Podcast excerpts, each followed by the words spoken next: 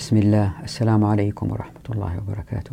هذه الحلقة 90 من قص الحق وهي الحلقة التاسعة لتوضيح فصل القذف بالغيب.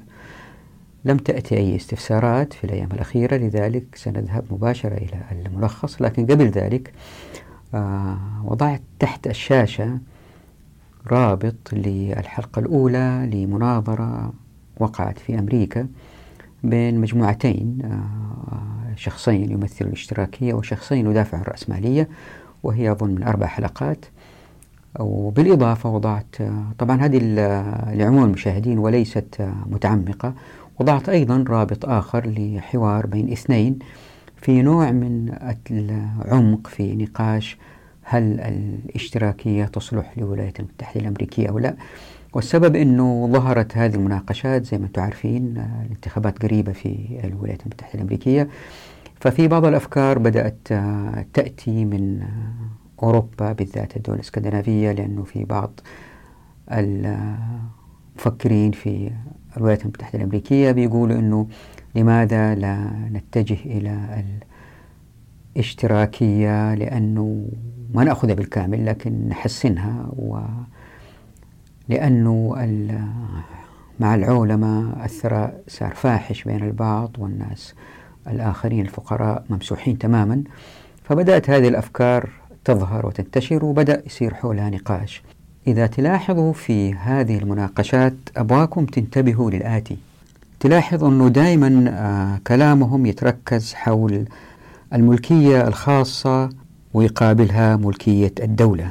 يتحدثوا عن أهداف الفرد مقابل أهداف الجماعة أو المجموعة اللي هي تمثل الاشتراكية طبعا. أهداف المجموعة يعني مين يضع أهداف للوصول لمجتمع أفضل؟ هل هو الفرد أو الجماعة؟ يتحدثوا عن المنافسة العالية مقابل المنافسة المنخفضة. High competition versus low competition.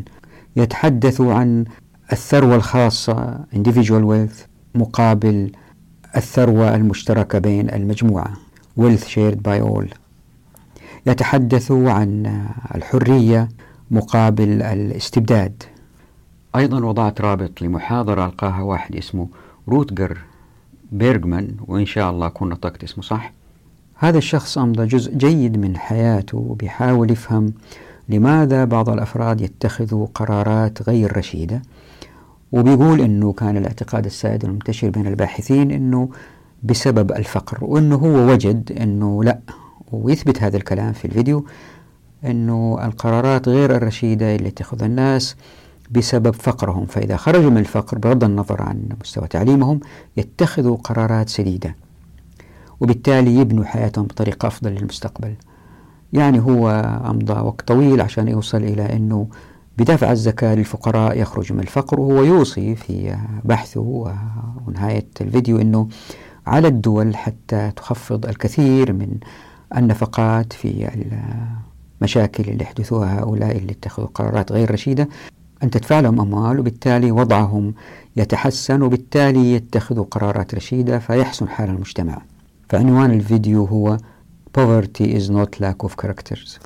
وضعت أيضا رابط لفيديو واحد اسمه جورج جيلدر. هو شخص معروف هو يتنبأ بمجتمع جديد ما تسيطر فيه جوجل على أو مثيلاتها من الشركات على المجتمعات. الهدف من وضع هذا الفيديو الأخير عشان تشوفوا كيف المجتمعات الغربية فيها السيطرة من خلال هذه الشركات وكيف يمكن بالتدريج إن شاء الله إذا فهمنا كتاب قص الحق كيف يمكن آه نفهم كيف الإسلام يشتغل مع تطبيق مخصوصة الحقوق. هذا الشخص يتكلم عن البيتكوين والمسائل الحديثة هذه التي ظهرت وإن شاء الله نشوف في فصل الفصل الوصل كيف يمكن تطبق هذه المسائل إن حكمنا بمقصوصة الحقوق؟ طبعا حتى نصل لهذه المرحلة لابد أنه نبني الأفكار فكرة فكرة فكرة وبتجميعها الواحد يكون في وضع مهيئ فيه أنه يفهم كيف يتحرك المجتمع المسلم إنتاجيا أو حتى غير المسلم إن طبقوا مقصوصة الحقوق. والآن إلى الملخص. بعد تصوير الحلقة وقبل ما أسوي الملخص أتاني سؤال من أحد الإخوة عن الناسخ والمنسوخ واللي أعتقد أنه من أفضل الناس اللي جاوبوا على هذه المسألة هو الشيخ بسام جرار وضعت توضيحه لمسألة الناسخ والمنسوخ جزا الله خير في الرابط أسفل الشاشة وهو الجزء الأول. موضوع هذه الحلقة عن الضروريات والحاجيات والكماليات. مخصوصة الحقوق توجد البيئة التي تؤدي لازدهار الاقتصاد دون أي ظلم أو تلويث. وحتى تقوم بذلك مخصوصة الحقوق لها عدة أدوات. من هذه الأدوات التي تحدثنا عنها الموارد والموافقات والمعرفة. وهذا موضوع راح يستمر معنا لآخر الكتاب. أداة أخرى هي النظر للمنتجات من خلال مفهوم الضروريات والكماليات والحاجيات. وهذا الموضوع مرينا عليه سابقا بسرعة في الحلقة 86 ويمكن من أفضل الأمثلة هو الجوال أو الهاتف الموبايل اللي كان عندما ظهر أول الأمر من الكماليات وبعدين شوي شوي صار من الحاجيات والآن لسكان المدن الكبرى هو من الضروريات. ومن هذه الأدوات التي توجدها مخصوصة الحقوق واللي ما تحدثنا عنها مثلا أنه مع تطبيق الشريعة الواحد يشتغل ويكسب بعدين يشتري. بينما الآن في احتمال أنه الواحد يشتري بعدين يعمل عشان يسدد الديون اللي أشترى فيها. وهنا ملحوظة مهمة وهي أنه هذه البيئات التي توجدها الشريعة ليست حادة يعني ما هي سوداء أو بيضة لكن فيها رماديات يعني فيها استثناءات. فمثلا قلت أنه الشريعة تدفع لوضع يكون الاستهلاك بعد العمل. ليه؟ لأنه منطقيا لأنه أبواب التمكين مفتوحة في الموارد والموافقات والمعرفة. فالإنسان يأخذ من الخيرات يشتغل ينتج يبيع يكسب وبعدين يشتري اللي يحتاجه من المال الذي كسبه. وقلت أنه مع الرأسمالية سيحدث العكس أنه الواحد في الغالب يستدين وبعدين يشتري أو عملية الشراء هي نفسها تكون استدانة وبعدين يعمل حتى يسدد. طبعا هذه العبارة لا تعني أبدا أن الاستدانة مع تطبيق الشريعة لن تقع. وكذلك تحديد ماهية الضروريات والحاجيات والكماليات. هذه مسألة يختلف فيها الكثير بناء على قناعاتهم وإمكاناتهم. يعني واحد يظن أن السيارة من الضروريات بالذات في منطقة صحراوية والآخر يظن أنها من الحاجيات. لكن بغض النظر عن هذه الاختلافات الكل يوافق على أن الخبز من الضروريات وأن الثريات من الكماليات. فقط أردت أن أوضح أنه المسألة ليست بهذه الحدية وأنه نحاول في قص الحق نفهم الأفكار عموما بعدين نفصصها. أول شيء نفهم العموميات. وهنا في هذه المقدمة أعطيت أنا ثلاثة استراتيجيات توجدها الشريعة مع تطبيق مخصوصة الحقوق. مثل هذه البيئات أو الاستراتيجيات التي توجدها مخصوصة الحقوق تشتغل مع بعض وأما تدفع المجتمعات للطريق السليم الذي يؤدي إلى إنتاجية عالية دون تلويث أو ظلم أو يؤدي إلى مجتمع يتسم بالظلم والهدر ودول يؤدوا إلى تلويث البيئة.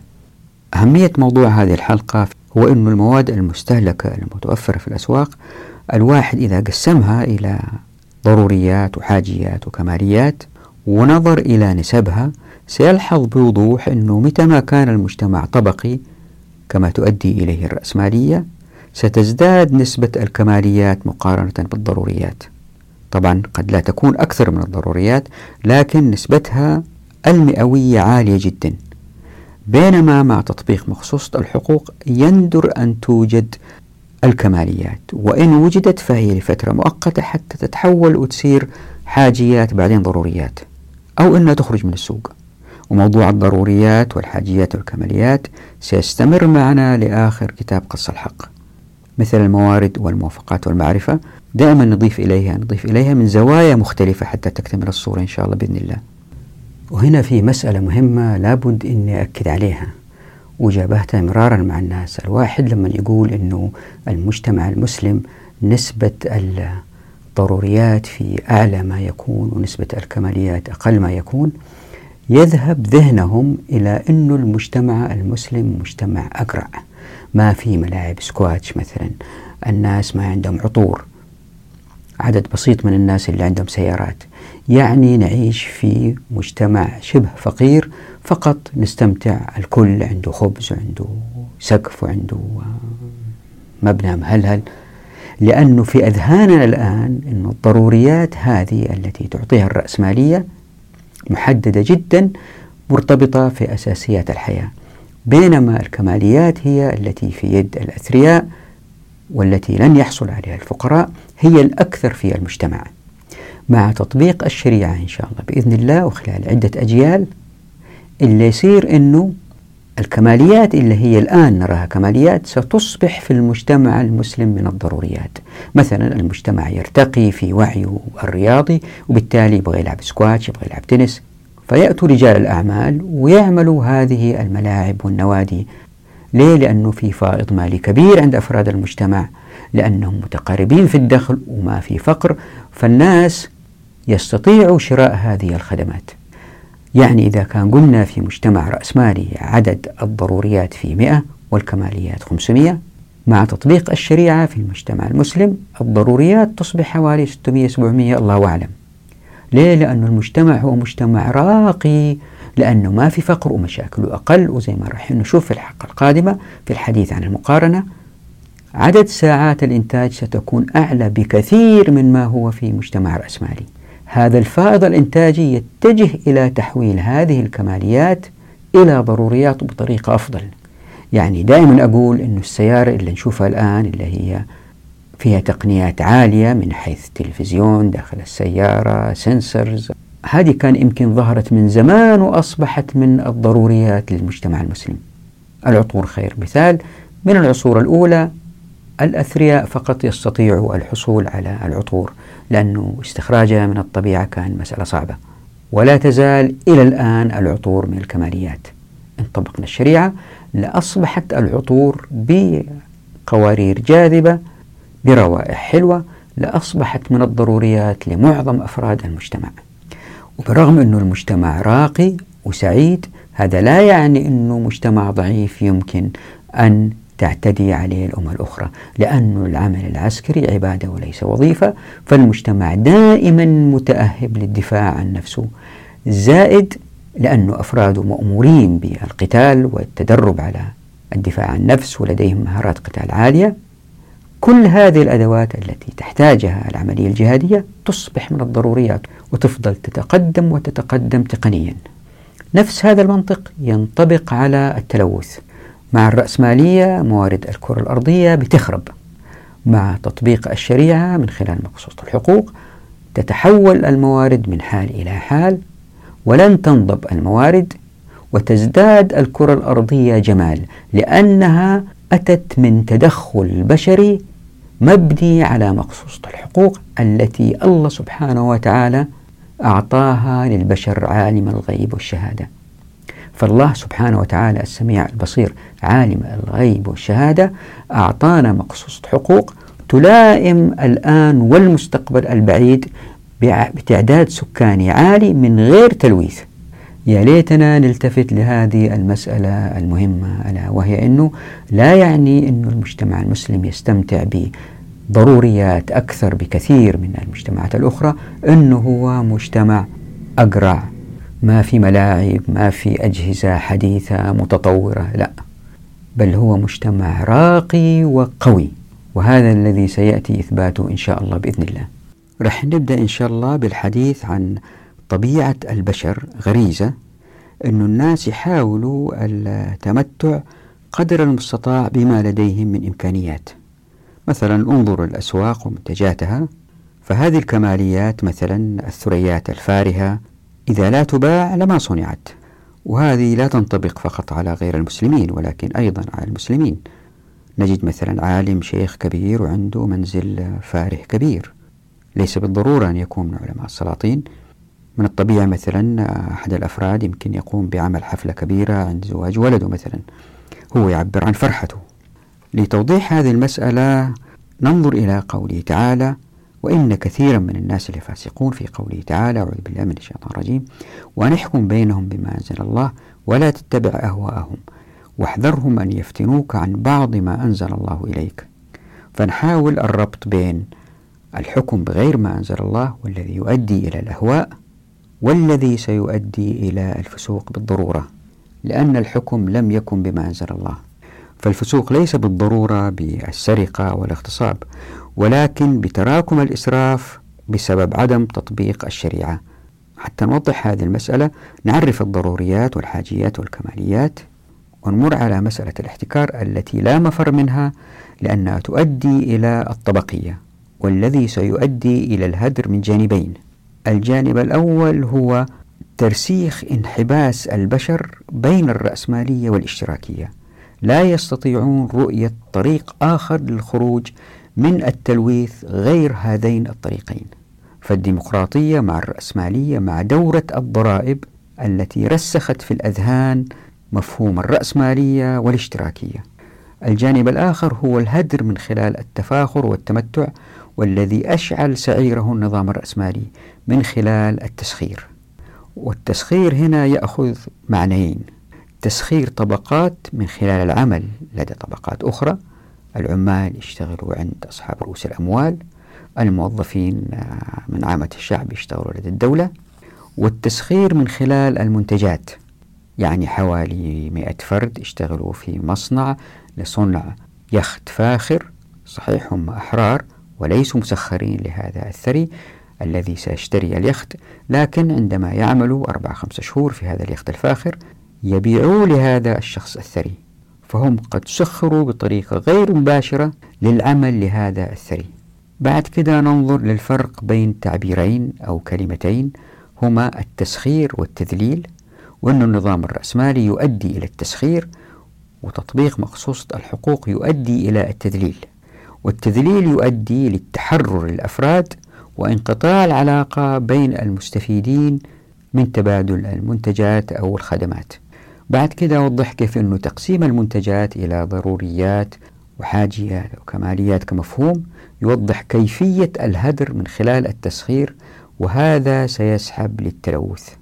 وأنه مع تطبيق الشريعة هذا لن يحدث لأن الأفراد أحرار.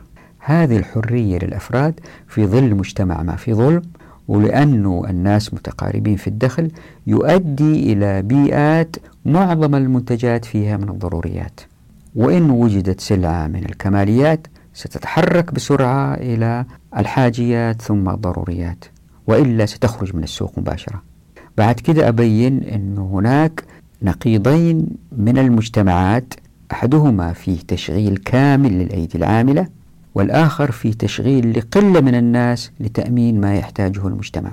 ثم أبين أن هنالك ثلاث احتمالات من هذه الوضعية. الأول هو انتشار البطالة لأن القليل ممن يعملون سيكفون المعظم ممن يستهلكون. وهذا يؤدي إلى الحالة الثانية وهي تمكن الأثرى من تشغيل الأفقر. وهذا سيؤدي المزيد من الترف والتسخير وبالتالي الهدر ما يسحب للتلوث. الحالة الثالثة هي تشغيل كامل لجميع الأيدي العاملة وهو ما تؤدي إليه الشريعة. وذلك بنقل المنتجات سريعا من الكماليات إلى الضروريات. ثم أبين كيف تحدث هذه العملية. وزي ما لاحظتوا أنا حايص في تلخيص هذه الحلقة. فياريتكم تسمعوه إذا حبيتوا. وإذا كان هذا الملخص طبعا واضح فما في داعي لإكمال هذه الحلقة لأنها قد تكون تفاصيل مملة للمتخصصين في الاقتصاد. والآن إلى التوضيح. زي ما هو معلوم الناس عندهم غرائز وشهوات ومعظم الناس آه، يستمتعوا بهذه الشهوات والغرائز. قال الله سبحانه وتعالى أعوذ بالله من الشيطان الرجيم. وإن كثيرا من الناس لفاسقون.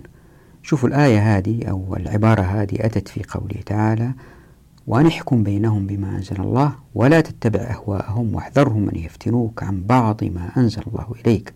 فإن تولوا فاعلم أنما يريد الله أن يصيبهم ببعض ذنوبهم. لاحظوا أنه في الآية في ربط واضح بين الحكم بما أنزل الله وأن الحكم بغير ما أنزل الله لابد وأن يؤدي إلى اتباع الأهواء. فالآية تحذر بأنه الافتتان عن بعض ما أنزل الله لابد وأن يؤدي إلى اتباع الأهواء وبالتالي إن لم نحكم بالشريعة فإن الفاسقين سيكثروا في المجتمعات.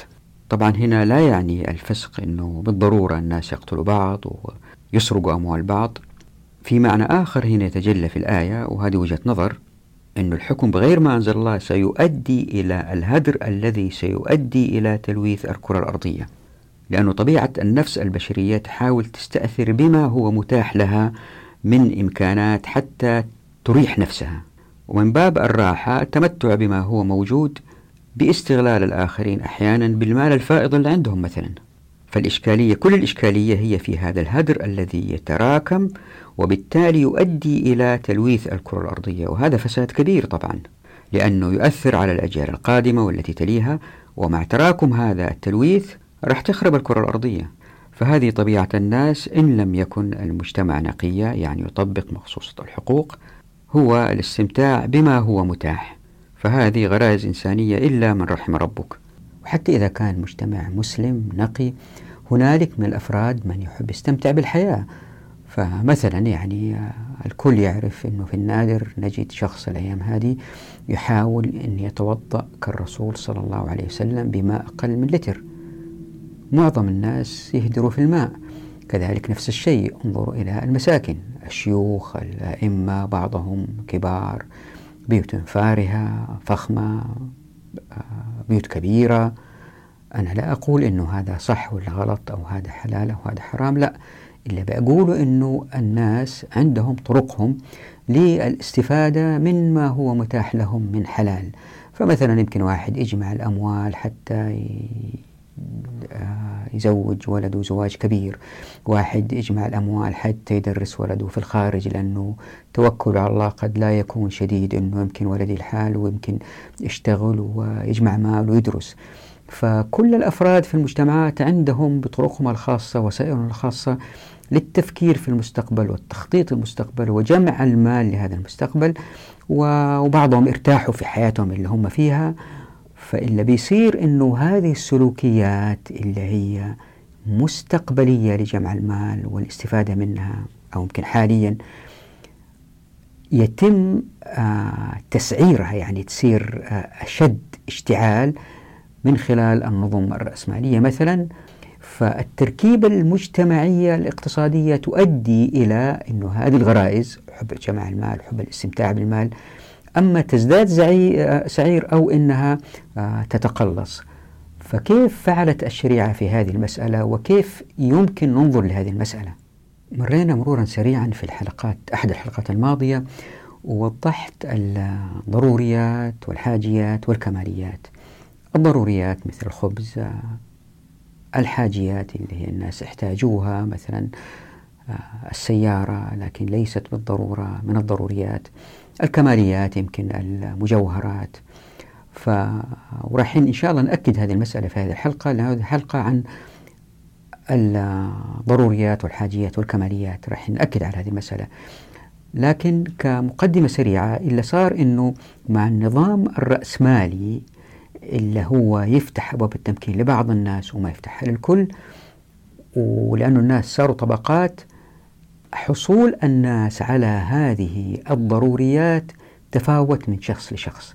يعني شخص يمكن ما يقدر يشتري الضروريات لكن واحد آخر يشتري حاجة من الكماليات مثل قارورة عطر مثلا ب 1000 2000 دولار إلا الفقير إلا مو محصل ضروريات ما يحلم بهذه الكماليات.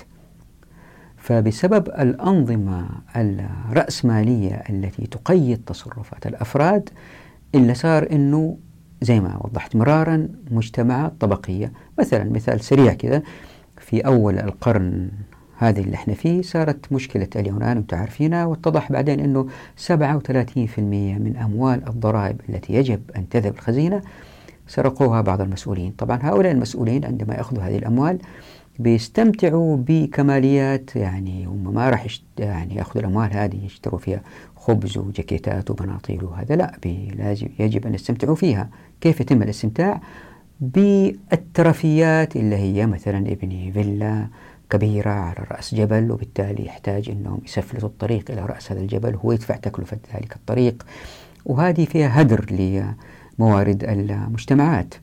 وبهذا التدرج الاحتكاري اللي هو مثلا الدولة لها الحق تعطي هذا أنه يأخذ آه، أو يفتح مصنع وهذا ما يفتح أو من خلال زي ما تكلمنا الحلقات الماضية من خلال هذا التدرج ظهر الفساد من جانبين أو التلوث من جانبين.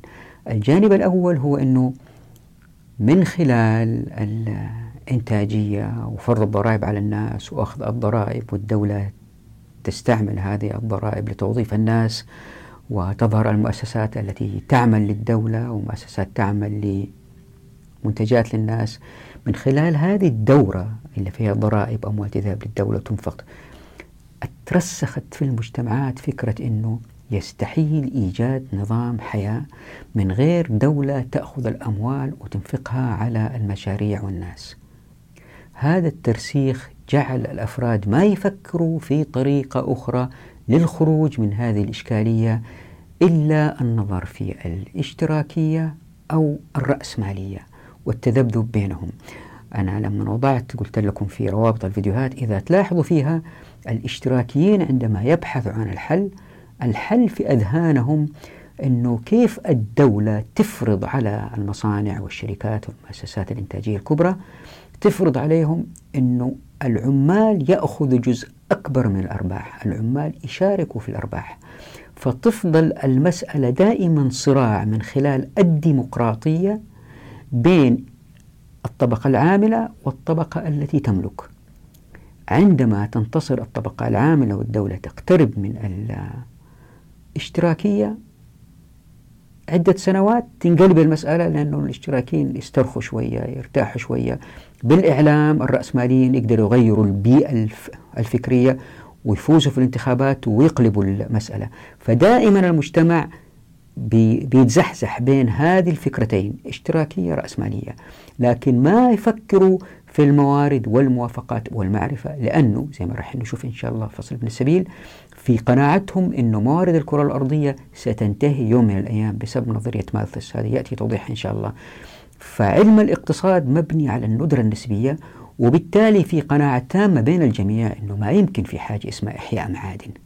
وزي ما راح نشوف إن شاء الله الحلقات القادمة مع فتح أبواب التمكين من خلال الضروريات والكماليات والحاجيات من دراسة هذه الأشياء الثلاثة نفهم كيف أن الشريعة تؤدي إلى عدم تلويث للبيئة مع كفاية تامة لمعظم أفراد المجتمع. فالجانب الأول هو أنه الديمقراطية والرأسمالية ترسخوا عميقا في أفكار الناس وصعب استثاثها منهم. والجانب الثاني لظهور الفساد هو الهدر من خلال إطلاق العنان الأهواء.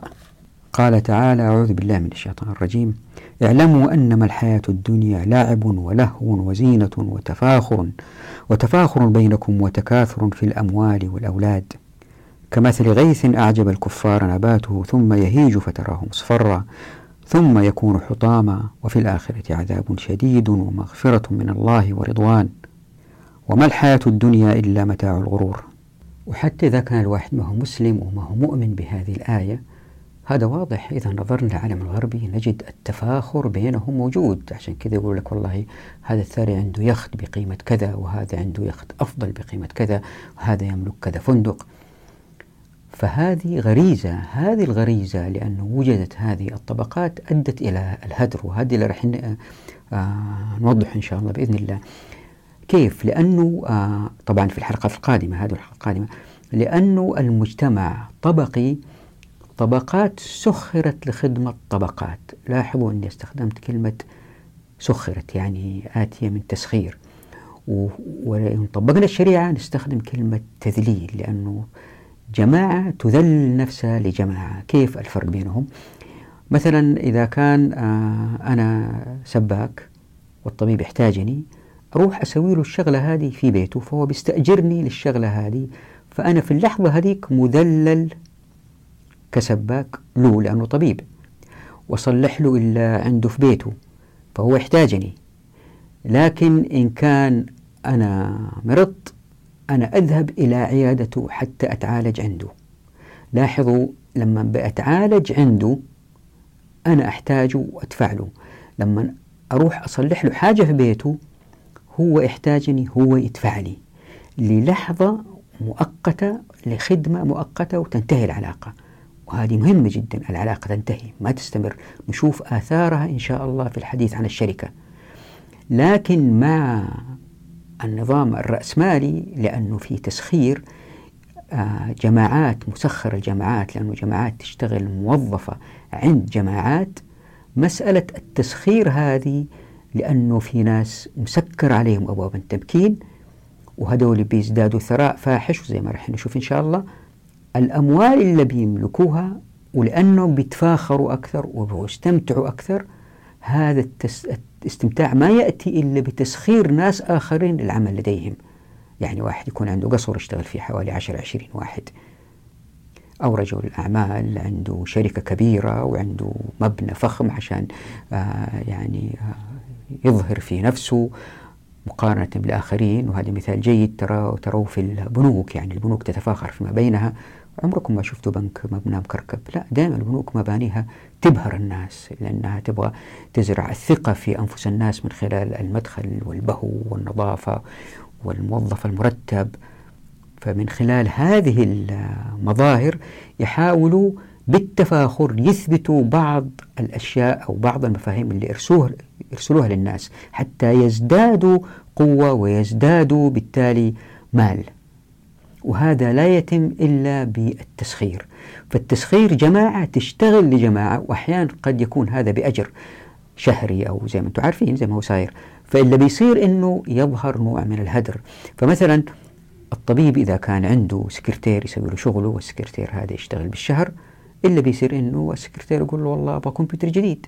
زي المهندس في شركة يقول له والله ظهر برنامج جديد في الأوتوكاد أحتاج كمبيوتر جديد. هذا الكمبيوتر قديم ما يمشي. لكن إذا كان المهندس شغال نفسه مع مجموعة هم شركاء يمشوا حالهم بالكمبيوتر الموجود. ألين يتأكدوا إنه هذه الكمبيوترات اللي عندهم مرة ما تصلح بعدين يجيبوا شيء جديد. نفس الشيء يمكن ما يجيب واحد يسوي لهم الشاي والقهوة. هم يسووها لكن في الدوائر الحكومية كل موظف كل رئيس دائرة يمط حاله وينفش حاله لأنه يحتاج آخرين حتى يسخرهم حتى هو يرتاح. لأنه ما يهمه الربح لأنه ما هو ما هو ربحان. ففي كل الحالتين إذا كان هو مسؤول في شركة أو مسؤول في دولة تقريبا نفس السلوكيات توجد التي تؤدي إلى الهدر.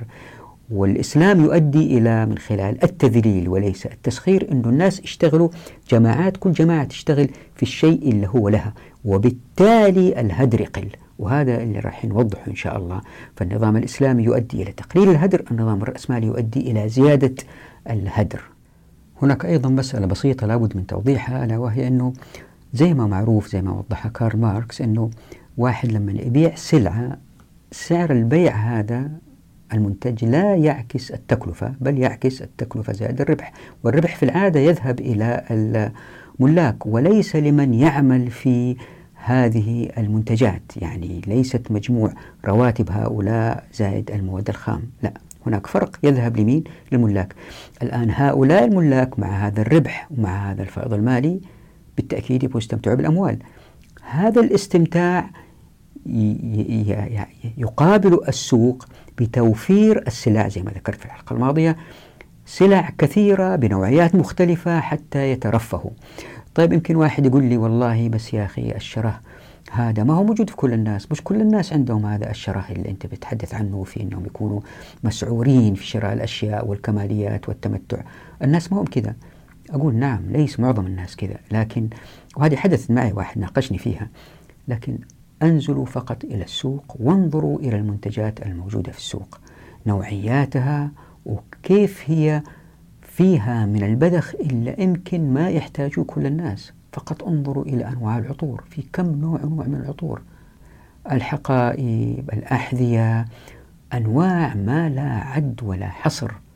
طبعا أنا ما أقصد أنه مع تطبيق الشريعة لن نحصل على هذه الأنواع لا. انتظروا سنحضر نحصل على أنواع لكن بطريقة مختلفة نوعيات أجود ومتقاربة في الجودة بجودة عالية جدا جدا جدا.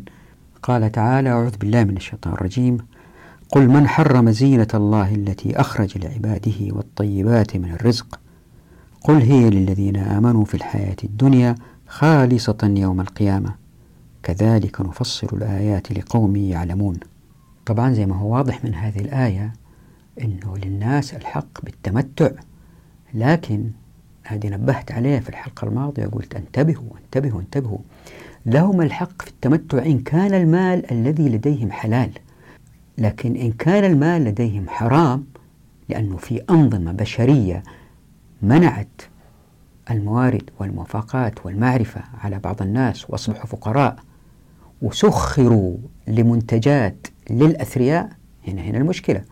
خلينا نتأمل قوله تعالى أعوذ بالله من الشيطان الرجيم. في سورة الزخرف أهم يقسمون رحمة ربك نحن قسمنا بينهم معيشتهم في الحياة الدنيا ورفعنا بعضهم فوق بعض درجات ليتخذ بعضهم بعضا سخرية ورحمة ربك خير مما يجمعون.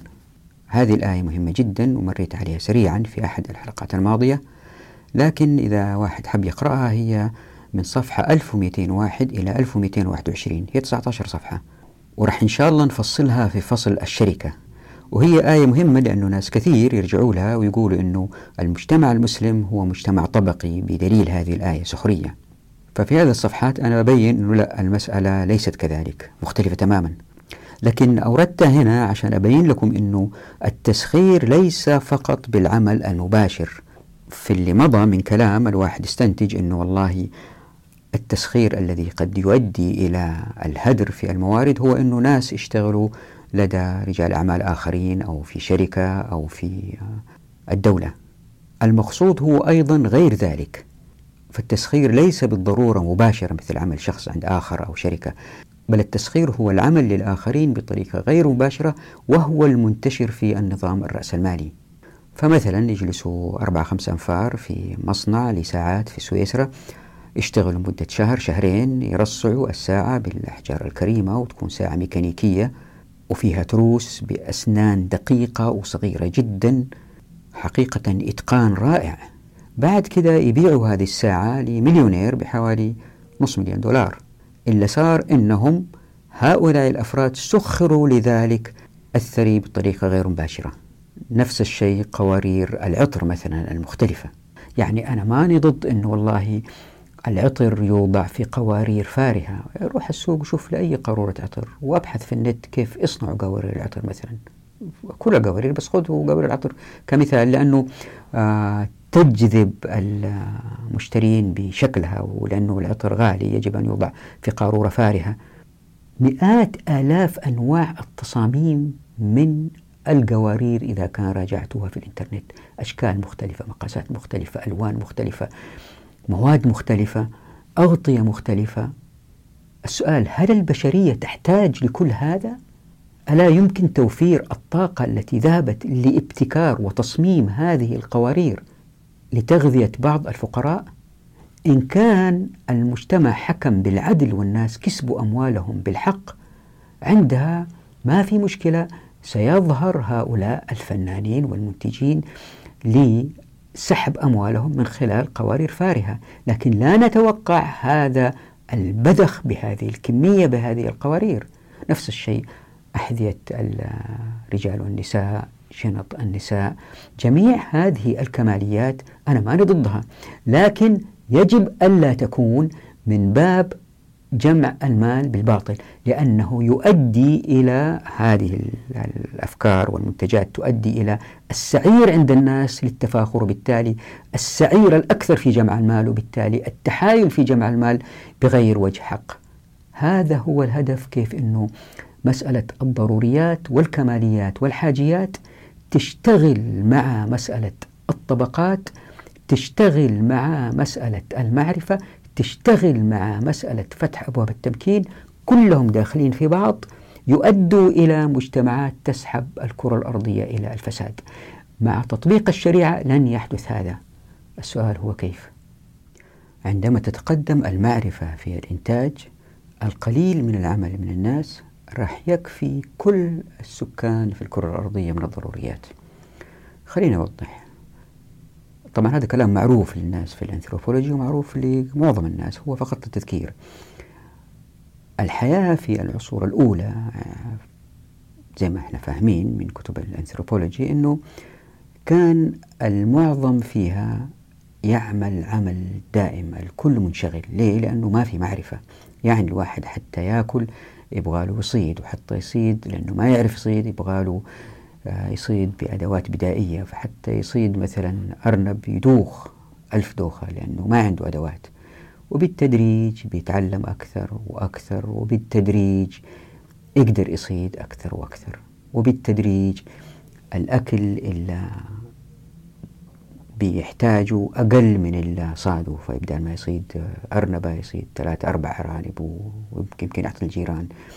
بالتدريج اللي بيصير إنه من خلال المعرفة بتتقدم المجتمعات الين تصل زي ما أنتم عارفين إلى وضع يمكن يسووا مصنع مكيفات والمصنع هذا اللي يشتغل فيه روبوتات يعني أجهزة آلية يعني ما يشتغل فيها ولا إنسان تقريبا إلا يمكن واحد جالس في غرفة يسيطر على هذه الأجهزة اللي تسيطر أيضا عليها إيش الكمبيوترات هو فقط يتعامل مع حاسب آلي واحد.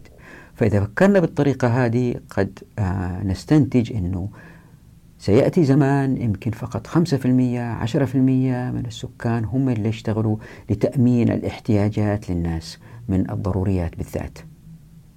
هنا تظهر ثلاث احتمالات. يعني في نقيضين نقيض أنه المجتمع كله يشتغل حتى يادوب يكفي نفسه بالضروريات ونقيض آخر قلة من الناس هم اللي يشتغلوا حتى يفوا بالضروريات بين هذين النقيضين تظهر ثلاثة احتمالات. الأول هو ظهور وانتشار البطالة لأن الكثير من أساسيات الحياة التي ينتجها القليل من الناس سيكفي المعظم. هنا في احتمال أنه يظهر الفساد لأنه يؤدي للاحتمال الثاني ألا وهو أن يتمكن البعض الأثرى من تسخير الآخرين الأفقر لتشغيلهم لخدمتهم للمزيد من الترف. أما بالعمل عندهم زي ما وضحت أو أنه يشتغلوا في أشياء يبيعوها للمترفين. وهذا الذي تؤدي إليه الرأسمالية. والاحتمال الثالث هو تشغيل كامل لجميع الأيدي العاملة بحيث أن تنتقل جميع الأعيان المنتجة والخدمات مع الزمن من الكماليات إلى الحاجيات ثم إلى الضروريات لتسع جميع الأفراد وبجودة عالية. وهذا ما يدفع إليه الإسلام. كيف؟ عندما تكون الحياة بدائية والناس منشغلين بمتطلباتهم الضرورية من الأكل والشرب طبعا ما في جرار الجرة هذه التي مثلا يضع فيها الماء أو يخزن فيها الحبوب هذه ما هي موجودة لم تكن موجودة بعد. فبالتالي بالتدريج ومع تعلم الناس للصيد وإتقان توفير الأكل الضروري واحد يفكر ويجيب فكرة أنه يصنع جرة عشان بدل ما كل يوم يروح النهر ويجي يغرف الماء من النهر في الجرة ويخزنها عنده جنبه. عندما يعمل هذه ويبدأ نوعا ما يطورها هذه الجرة الآن من الكماليات وليست من الضروريات لذلك المجتمع. الآخرين يشوفوا الجرة ويبدأوا بالتدريج يحاولوا يقتنوا منها. أما يشتروها منه يقايضوا ويقولوا نعطيك سمك وتعطينا جرة أو مثلا يحاولوا يصنعوا واحدة زيها. طبعا هو لما شغله يمشي يبدأ يوظف آخرين يساعدوه في العمل. ولأنه أبواب التمكين مفتوحة يجي واحد يمكن يشتغل عنده أسبوع أسبوعين يعرف للشغلة يروح يسوي جرار أخرى للبيع. بالتالي الجرة انتقلت من حاجة كمالية لأن الناس بدأوا يتعودوا عليها صارت حاجة ضرورية. فنأخذ مثال آخر مثلا السجاجيد. عندما تكون الجرار أصبحت من الحاجيات أو الكماليات يجي واحد يبتكر لهم السجادة بنسجها مثلا وهذه حتى نصل إلى هذه المرحلة. نحتاج تطور وتقدم في الزراعة إلا ممكن منها يأخذ القطن إلا ممكن منها يصنع السجاجيد أو من أصواف الأنعام فاللي بيصير أنه بالتدريج تنتقل الأشياء اللي يستخدموها في الملابس من الصوف إلى واحد يفكر فيها يسوي فيها سجادة.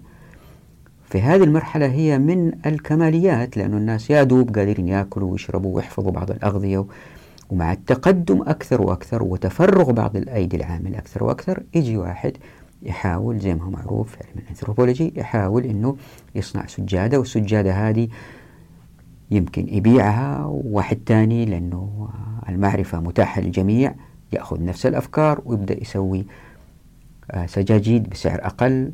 يبدأ هذا الشخص يمكن يضيف على السجادة هذه حاجة يسموها في الرأسمالية added value يضيف عليها زخارف رسومات آه، تدخل الألوان في السجاجيد.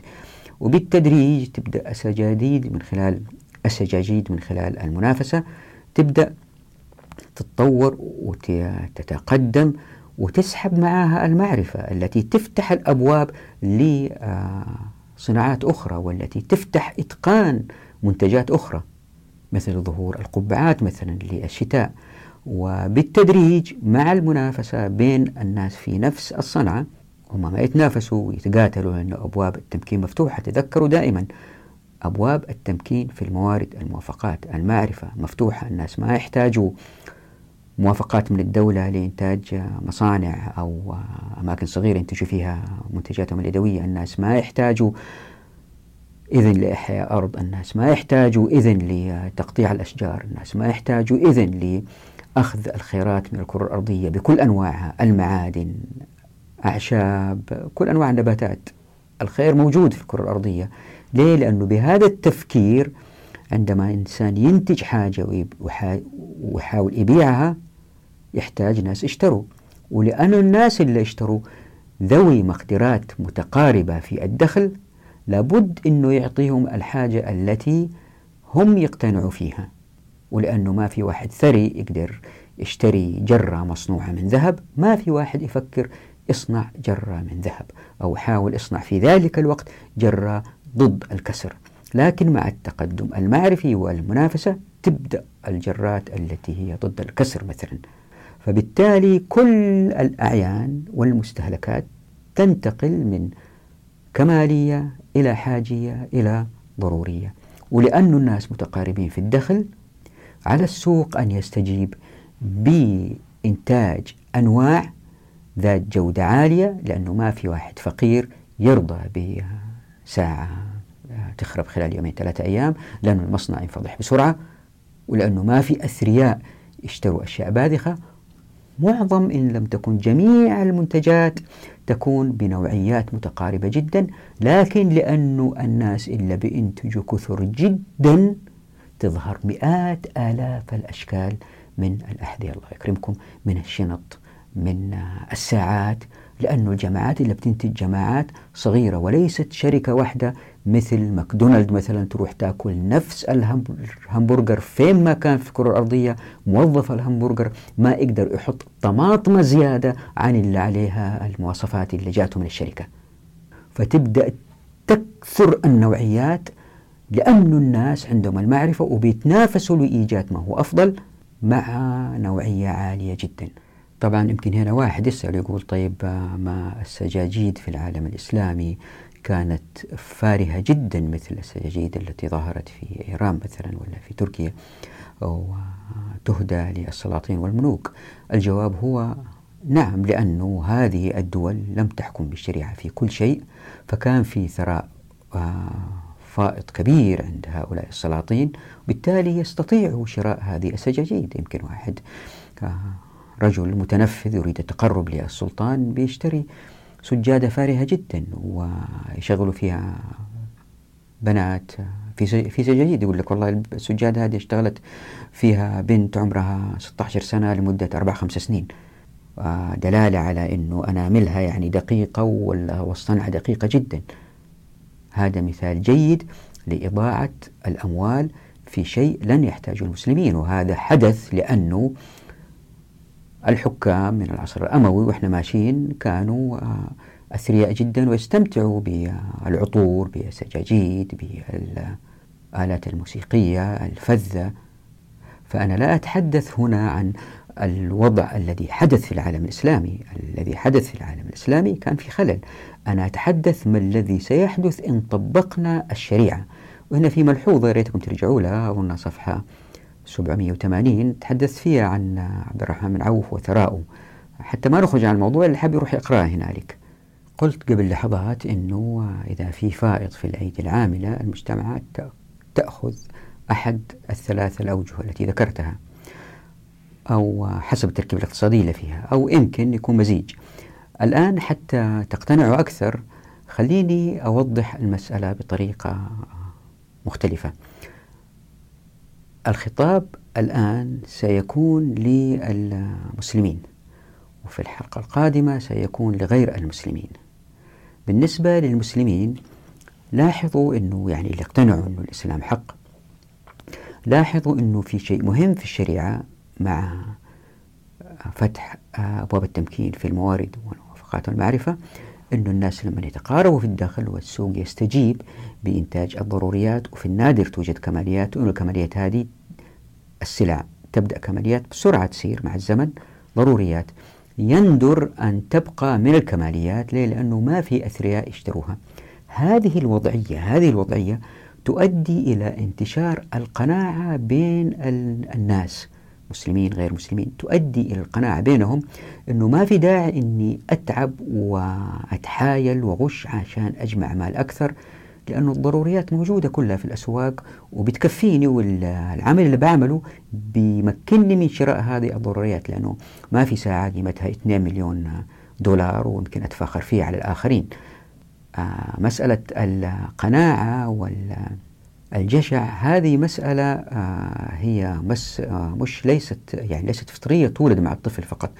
المجتمع بتركيبته الاقتصادية يهذب هذه أما قناعة ولا جشع. فإذا كان ما في في الأسواق كماليات فارهة ما يستطيع شراءها الفقراء بالتالي إيش الداعي أنه الواحد يجمع مئات الملايين لأنه ما راح يستفيد منها؟ أساسا هو مع فتح أبواب التمكين لن يستطيع. وإن واحد استطاع وارتقى شوية بمقدرته المالية عندها لن يجد في الأسواق الكماليات الفارهة جدا اللي تخليه يسعى للمزيد من الربح. وهذا بالطبع عكس مجتمع رأسمالي ليه؟ لأنه زي ما شفنا مع زيادة الربح والسوق يستجيب من خلال التسخير بمنتجات كمالية فارهة تخليه يزداد سعير وجشع لجمع المزيد من المال ويمشي المجتمع في هذا الخط بزيادة الإنتاجات الترفيهية التي تريد سحب أموال هؤلاء الأثراء وبالتدريج بالتدريج تنتشر الكماليات في الأسواق التي تؤدي إلى إيجاد مجتمع. ليل نهار شغال ليل نهار شغال وكأنه ماكينة ينتج أشياء ما يستخدمها. وإذا كان محتاج لها واستخدمها هي ليست بذات الضرورة التي تستاهل أن نلوث الكرة الأرضية من أجلها. لاحظوا أنا ما بقول نفرض هذه الأفكار على المجتمع. لا أنا بقول أنه إن طبقنا مقصوصة الحقوق ولأنه الله سبحانه وتعالى خلق البشر ويعلم الغيب ويعلم أنه سيكون هنالك آه فائض إنتاجي بسبب المعرفة قص مقصوصة الحقوق بطريقة لن تؤدي إلى تلويث الكرة الأرضية. فإحنا من باب العدل بين الناس نوجد مجتمع لن يلوث الكرة الأرضية. يعني إحنا ما نفرض قيمنا على الناس المبدعين اللي يقدروا يكسبوا الملايين. أكسبوا معاكم حق أكسبوا ما هي مشكلة. لكن لا يكون هذا على حساب آه الآخرين بتسكير الأبواب. فالنتيجة هي مع تغليق الأبواب في التمكين والاحتكار أدى إلى ظهور الثراء الذي أدى إلى استجابة السوق بهذه الكماليات واللي أحيانا ما يستخدمها البعض. وهذه نقطة مهمة ليتكم تلتفتوا لها أنه مع تطبيق مقصوصة الحقوق وتقارب الناس في الدخل السوق يكون مشبع بأنواع مختلفة من الضروريات أو الكماليات اللي بسرعة تصير ضروريات بعد ما بعد ما تكون حاجيات. وبكذا تتلافى الكرة الأرضية التلويث. وهذه سيأتي تفصيلها إن شاء الله بإذن الله. يعني هي حلقات كثيرة. نركب فكرة على فكرة حتى نبين هذه المسألة. وحتى نعطي مثال آخر للتوضيح خلينا نأخذ قارورة العطر كمثال. زي ما هو معروف أنه بدائيا كانوا الناس بعض الناس يستمتعوا بالعطور اللي هي تستخرج من المواد الطبيعية مثل المسك العنبر ويمكن كانت توضع في قوارير بدائية. فمع التقدم المعرفي وظهور القوارير فإلا بيصير أحد ثلاث احتمالات. فمع تطبيق الشريعة إما أن تكون جميع العطور ذات قوارير وعلب متقنة لأن الفائض الإنتاجي في المجتمع وصل لمرحلة تمكن فيها معظم أفراد المجتمع من التمتع بمثل هذه القوارير. وهذا طبعا لا يكون إلا بالتشغيل الكامل لمن هم مؤهلون للعمل. والحالة الثانية أن المجتمع إنتاجيا ومعرفيا لم يرتقي لهذه المرحلة بعد. بل جميع العطور ذات رائحة جذابة إلا أن القوارير لم ترتقي بعد في تصميمها لما هو ترفي بالنسبة للعطر. لذلك المجتمع في ذلك الوقت برغم أن الجميع يعمل. والحالة الثالثة هو الوضع الأقل رقي فالمجتمع لم يرتقي بعد لأن يتخلى عن بعض الأيدي العاملة لإيجاد العطور أصلا. فلا توجد العطور ولا حتى للأثرياء لأنهم قلة أو حتى لا وجود لهم لتقارب الناس في الدخل. وبين هذه الاحتمالات البارزة بالطبع احتمالات تجمع بين وضعين بنسب متفاوتة. لكن إن كان النظام لا يحكم بالشريعة عندها فالعطور المركبة زي ما إحنا عارفين واللي هي تأتي من مجهودات كبيرة وابتكارات كبيرة بمزج الرحيق اللي هو من منتجات نباتية أو منتجات حيوانية واللي تتطلب الكثير من الجهد لاستخراجها من الطبيعة. هذه العطور الجذابة دائمة الوجود لمن يستطيع شرائها ليه؟ لأنه بماله بطريقة غير مباشرة سخر رجال أعمال آخرين إلا سخروا آخرين لصنع هذه القوارير وهذه الروائح الجذابة وطبعا حتى نرد على الموقف العلماني نحتاج حلقة وهي الحلقة القادمة إن شاء الله بإذن الله نتحدث فيها كيف أنه آه، مع تطبيق الشريعة نحصل على تشغيل كامل يؤدي إلى سحب الفساد لأنه ما في عاطلين بالإضافة إلى منتجات تفوق ما هو موجود الآن من حيث الجودة والنوعية والفرايتي يعني أنواع مختلفة أنواع كثيرة. فأي إنسان علماني أكيد يوافقك الآن إذا ناقشته يقول لك والله نعم في فائض في الأيدي العاملة وهذه الأيدي العاملة مسخرة لخدمة هؤلاء الأثرياء. والسبب الأهم لهذا التسخير هو الاحتكار. والمثل اللي دائما أضربه وأعيد أكرره الآن أنه يمكن بكل بساطة واحد يأخذ الموافقة من الدولة على استخراج المعادن من مكان معين والآخرين ليس لهم ذلك الحق وبالتالي هذا الشخص يمكن يرسل ولده يدرس تعليم عالي ويرجع ويمسك منصب عالي في الدولة وبالتدريج بالتدريج تسير المسألة وكأنها عصابة اللي تحكم لذلك دائما تلاحظوا أسماء المسؤولين متقاربة إن لم تكن من أسرة واحدة فهي متقاربة من أسر متقاربة تعرف بعض. بينما قد يكون هناك طفل فذ ذكي وما يستطيع يكمل تعليمه في الجامعة أو حتى الثانوية واضطر يشتغل سواق عند ولد هذا الثري اللي ما يفهم من حيث نباهة جزء بسيط من فهم هذا السائق. وفي هذا هدر كبير لاحتمالية إيجاد معرفة من هذا الشاب وفي هذا في هدر كبير للمجتمعات عموما وهذه التي إن شاء الله بإذن الله نوضحها في الحلقة القادمة في الحديث عن المقارنة كيف إذا في مجتمعين مسلم وغير مسلم من خلال الأرقام اللي استنتجناها في الحلقات الماضية نوظفها الآن في الحلقة القادمة في الحديث عن المقارنة بين مجتمعين واحد يطبق مقصود الحقوق والآخر لا يطبق مقصود الحقوق. نقف هنا نراكم على خير في أمان الله ودعواتكم.